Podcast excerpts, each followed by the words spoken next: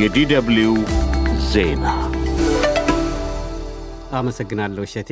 እንደምን አመሻችሁ ውድ አድማጮች፣ ዜና እናሰማለን። በቅድሚያም ዋና ዋናዎቹን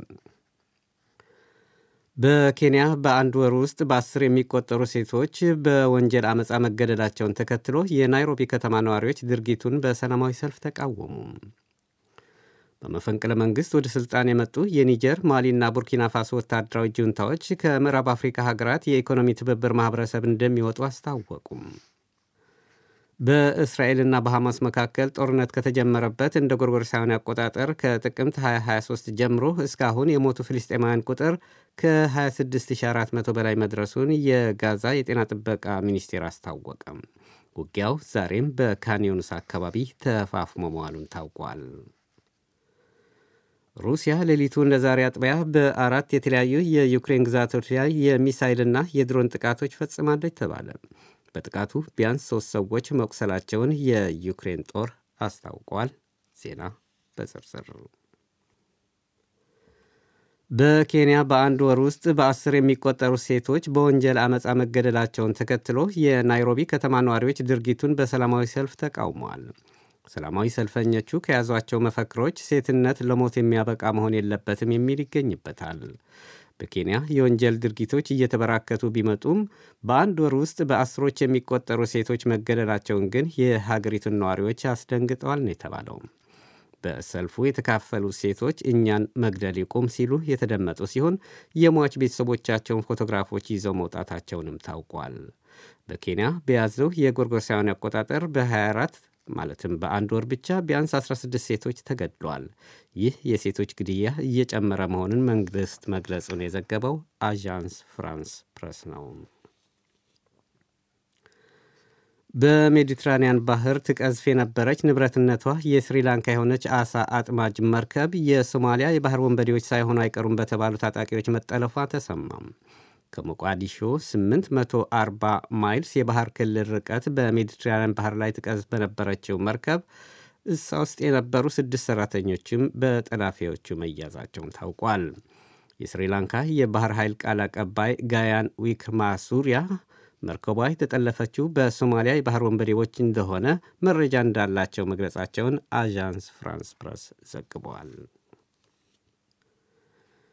በመፈንቅለ መንግሥት ወደ ሥልጣን የመጡ የኒጀር ማሊና ቡርኪና ፋሶ ወታደራዊ ጁንታዎች ከምዕራብ አፍሪካ ሀገራት የኢኮኖሚ ትብብር ማኅበረሰብ እንደሚወጡ አስታወቁም። በኒጀር ብሔራዊ ቴሌቪዥን ጣቢያ የቀረበው የሦስቱም መንግሥታት የጋራ መግለጫ ላይ እንደተመለከተው ሦስቱም ወታደራዊ ጁንታዎች ከኢኮኖሚ ማኅበረሰቡ ጥምረት እንደሚወጡ ይገልጻል ሲል የዘገበው ሮይተርስ ነው። መንግስታቱ በመግለጫቸው ኢኮዋስ ከተመሠረተበት የአባል ሀገራቱ የኢኮኖሚ ትስስርና የፓን አፍሪካኒዝም ጽንሰ ሐሳብ እንዳፈነገጠ ጠቅሷል። ኢኮዋስ የተመሠረተበትን ዓላማ ክዷል ያለው መግለጫው በስም ባልጠቀሳቸው የውጭ ኃይላት ተጽዕኖ ስር መውደቅም ነቅፏል። እነዚህ በመፈንቅለ መንግሥት የሥልጣን እርካብ የተቆናጠጡ ወታደራዊ ጁንታዎች የምዕራብ አፍሪካ ሀገራት የኢኮኖሚ ትብብር ማኅበረሰብ ሥልጣናቸውን በሕዝብ ለተመረጠ ሲቪል አስተዳደር እንዲያስረክቡ ብርቱ ውትወታ ሲያደርግባቸው ነበረ። በዚህና ጥምረቱ በየጊዜው በሚያወጣቸው መፈንቅለ መንግሥቱን የሚቃወሙ መግለጫዎችና እርምጃዎች በሦስቱም መንግሥት ፈንቃይ ጁንታዎች አልተወደደም ነበረ። ይህ ከቦን ከተማ የሚተላለፍላችሁ ዶይቼ ቬለ ነው። በደቡብ ጋዛ በምትገኘው ካን ዩኒስ አካባቢ ዛሬም ውጊያም ተፋፍሞ መዋሉን የእስራኤል የመከላከያ ሰራዊት አስታወቀም። ሚኒስቴር መስሪያ ቤቱ በኤክስ ገጹ እንዳሰፈረው በውጊያው በርካታ የጦር መሳሪያዎች ተማርከዋል ብሏል። ዛሬ ተፋፍሞ በቀጠለው ውጊያ ምክንያት የእስራኤል ጦር በአረብኛ ቋንቋ ነዋሪዎች አካባቢውን ለቀው እንዲወጡ ጥሪ አስተላልፏል። ይህን ተከትሎም በሺዎች የሚቆጠሩ ፍልስጤማውያን በግብፅ ድንበር ወደምትገኘው ወደ ራፋህ መፈቀናቀላቸውን ዜናው አክለዋል። በራፋህ የሚገኙ ፍልስጤማውያን ደህንነቱ ወደ ተጠበቀ አካባቢ እንዲንቀሳቀሱ ጦሩ ታክቲካዊ ያለውን የውጊያ ማቆም ለሰዓታት ማድረጉን የዘገበው የጀርመን ዜና አገልግሎት ዲፒኤ ነው። በሌላ ዜና ደግሞ የአሜሪካ፣ እስራኤል፣ ግብፅና ቀጠር ባለሥልጣናት በፓሪስ ተገናኝተው እየመከሩ ነው። የስብሰባው ዓላማ በእስራኤልና ሐማስ መካከል የተኩስ አቁም ስምምነት እንዲደረስ ለማድረግ ነው ቢባልም የተሰጠ ዝርዝር መረጃ እንደሌለ አዣንስ ፍራንስ ፕረስ ዘግቧል። በእስራኤልና በሐማስ መካከል ጦርነት ከተጀመረበት እንደ ጎርጎርሳውያን አቆጣጠር ከጥቅምት 2023 ጀምሮ እስካሁን የሞቱ ፍልስጤማውያን ቁጥር ከ26400 በላይ መድረሱን የጋዛ የጤና ጥበቃ ሚኒስቴር አስታወቀም። ሚኒስቴር መስሪያ ቤቱ ዛሬ እንዳስታወቀው ባለፉት 24 ሰዓታት ብቻ 165 ሲቪል ፍልስጤማውያን ተገድሏል። ጦርነቱ ከተጀመረበት ጊዜ እስካሁን የሞቱ ፍልስጤማውያን ቁጥር 26422 ደርሷል። በጦርነቱ ምክንያት የቆሰሉት ደግሞ 65087 መሆናቸውን ታውቋል። የተባበሩት መንግስታት ድርጅት ዋና ጸሐፊ አንቶኒዮ ጉተረዥ መንግስታት ለጋዛ የሚያደርጉትን እርዳታ እንዲጀምሩ ጥሪ አቀረቡ። ዋና ጸሐፊው በእስራኤል ላይ በሐማስ በተፈጸመበት ጥቃት እጃቸው አለበት ተብለው በእስራኤል የተጠረጠሩ የድርጅቱ ሠራተኞችም ተጠያቂ እንደሚሆኑ ገልጸዋል። በጋዛ ለሚኖሩ ከሁለት ሚሊዮን በላይ እርዳታ ፈላጊዎች በተቻለ መጠን በአውሮፓውያን አቆጣጠር እስከ የካቲት ወር ድረስ አስፈላጊው እርዳታ ሊደርሳቸው እንደሚገባ ዋና ጸሐፊው አሳስበዋል። ጉተሬዥ አያይዘውም በጋዛ የሚንቀሳቀሰው የተባበሩት መንግስታት ድርጅት የፍልስጤማውያን ስደተኞች ረጂ ተቋም ሐማስ በእስራኤል ላይ ጥቃት ሲፈጽም እጃቸው አለበት ተብለው የተወነጀሉ አባላቱን ተጠያቂነት እንዳለባቸው ገልጸዋል። በጥቃቱ እጃቸው አለበት ተብለው ከተወነጀሉት 12 የድርጅቱ ሠራተኞች መካከል ዘጠኙ ወዲያውኑ ከሥራ መባረራቸውን፣ አንድ መሞቱን፣ ሌሎች ሁለት ደግሞ ተለይተው መታወቃቸውን ገልጸዋል። እነዚህ ተጠርጣሪዎች የወንጀል ተጠያቂነትም እንደሚከተልባቸው ዋና ጸሐፊ መግለጻቸውን አሶሺየትድ ፕሬስ ዘግቧል። ውንጀላውን ተከትሎ የድርጅቱ ዋና ረጂ አሜሪካን ጨምሮ ጀርመንና ጣሊያን የሚገኝባቸው ዘጠኝ ሀገራት ለድርጅቱ የሚሰጡትን ድጋፍ ከሳምንቱ ማገባደጃ ጀምሮ አቋርጠዋል። በቱርክ ኢስታንቡል ከተማ በአንድ የጣሊያን ቤተ ክርስቲያን በታጣቂዎች በተፈጸመ ጥቃት አንድ ምዕመን ተገደለ። ጥቃቱ ጭምብል ባጠለቁ ሁለት ታጣቂዎች መፈጸሙን ታውቋል።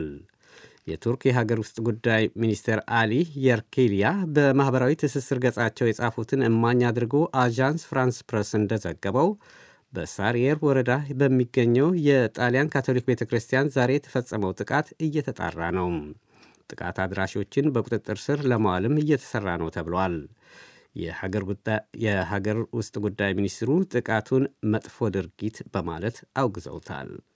የጣሊያን የውጭ ጉዳይ ሚኒስቴር አንቶኒዮ ታጃኒም ድርጊቱን በጽኑ አውግዘዋል። የቱርክ ባለሥልጣናት ገዳዮች በቁጥጥር ስር እንዲያውሉም ጠይቋል። ሩሲያ ሌሊቱን ለዛሬ አጥቢያ በአራት የተለያዩ የዩክሬን ግዛቶች ላይ የሚሳይልና የድሮን ጥቃቶች ፈጽማለች ተባለ። በጥቃቱ ቢያንስ ሶስት ሰዎች መቁሰላቸውን የዩክሬን ጦር አስታውቋል። የዩክሬን አየር ኃይል ሩሲያ ስምንት የአጥፍቶ ጠፊ ድሮኖችና አምስት የሚሳይል ጥቃቶችን መፈጸሟንና ከእነዚህም አራቱ መክሸፋቸውን ገልጸዋል። ጥቃቶቹ ሲቪሎችን በሚኖርባቸውና ሲቪላዊ መሠረተ ልማቶችን ኢላማ ያደረጉ እንደነበረ አየር ኃይሉ አክሏል። የተባበሩት መንግስታት ድርጅት ባወጣው ሪፖርት በሩሲያና ዩክሬን መካከል ጦርነት ከተጀመረ እንደ ጎርጎሳውያን አቆጣጠር ከ2022 እስካሁን ከ10 ሺህ የሚበልጡ ሲቪል ዩክሬናውያን መገደላቸውን መገለጹን የዘገበው አዣንስ ፍራንስ ፕረስ ነው። ይህ ዶይቸ ቬለ ነው።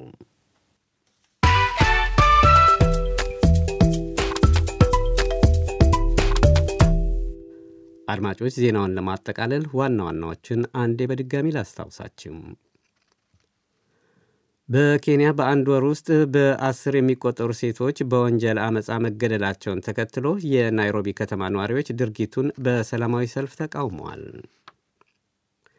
በመፈንቅለ መንግሥት ወደ ሥልጣን የመጡ የኒጀር ማሊና ቡርኪና ፋሶ ወታደራዊ ጁንታዎች ከምዕራብ አፍሪካ ሀገራት የኢኮኖሚ ትብብር ማኅበረሰብ እንደሚወጡ አስታወቁም። በእስራኤልና በሐማስ መካከል ጦርነት ከተጀመረበት እንደ ጎርጎሮሳውያን አቆጣጠር ከጥቅምት 2023 ጀምሮ እስካሁን የሞቱ ፍልስጤማውያን ቁጥር ከ26400 በላይ መድረሱን የጋዛ ጤና ጥበቃ ሚኒስቴር አስታወቀም። ውጊያው ዛሬም በካንዮንስ አካባቢ ተፋፍሞ መዋሉን ታውቋል። ሩሲያ ሌሊቱ እንደ ዛሬ አጥቢያ በአራት የተለያዩ የዩክሬን ግዛቶች ላይ የሚሳይልና የድሮን ጥቃቶች ፈጽማለች ተባለ። በጥቃቱ ቢያንስ ሦስት ሰዎች መቁሰላቸውን የዩክሬን ጦር አስታውቋል። ዜናው በዚሁ አበቃም።